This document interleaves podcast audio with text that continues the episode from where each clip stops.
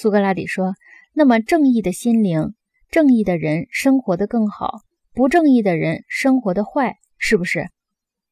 色拉叙马霍斯说：“照你这么说，显然是的。”苏格拉底说：“生活的好的人必定快乐幸福，生活的不好的人必定相反。”色拉叙马霍斯说：“诚然。”苏格拉底说：“所以正义者是快乐的。”不正义者是痛苦的，色拉叙马霍斯说：“姑且这样说吧。”苏格拉底说：“但是痛苦不是利益，快乐才是利益。”色拉叙马霍斯说：“是的。”苏格拉底说：“高明的色拉叙马霍斯啊，那么不正义绝对不会比正义更有利了。”色拉叙马霍斯说：“苏格拉底呀。”你就把这个当做彭迪斯节的盛宴吧。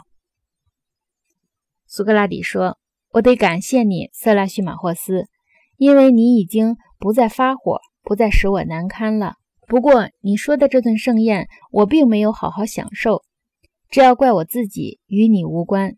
我很像那些馋鬼一样，面前的菜还没有好好品味，又尝着去尝新端上来的菜了。我们离开了原来讨论的目标。”对于什么是正义还没有得出结论，我们就又去考虑它是邪恶与愚昧呢，还是智慧与道德的问题了。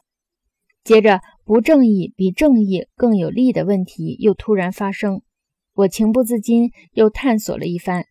现在到头来，对讨论的结果我还一无所获，因为我既然不知道什么是正义，也就无法知道正义是不是一种德性。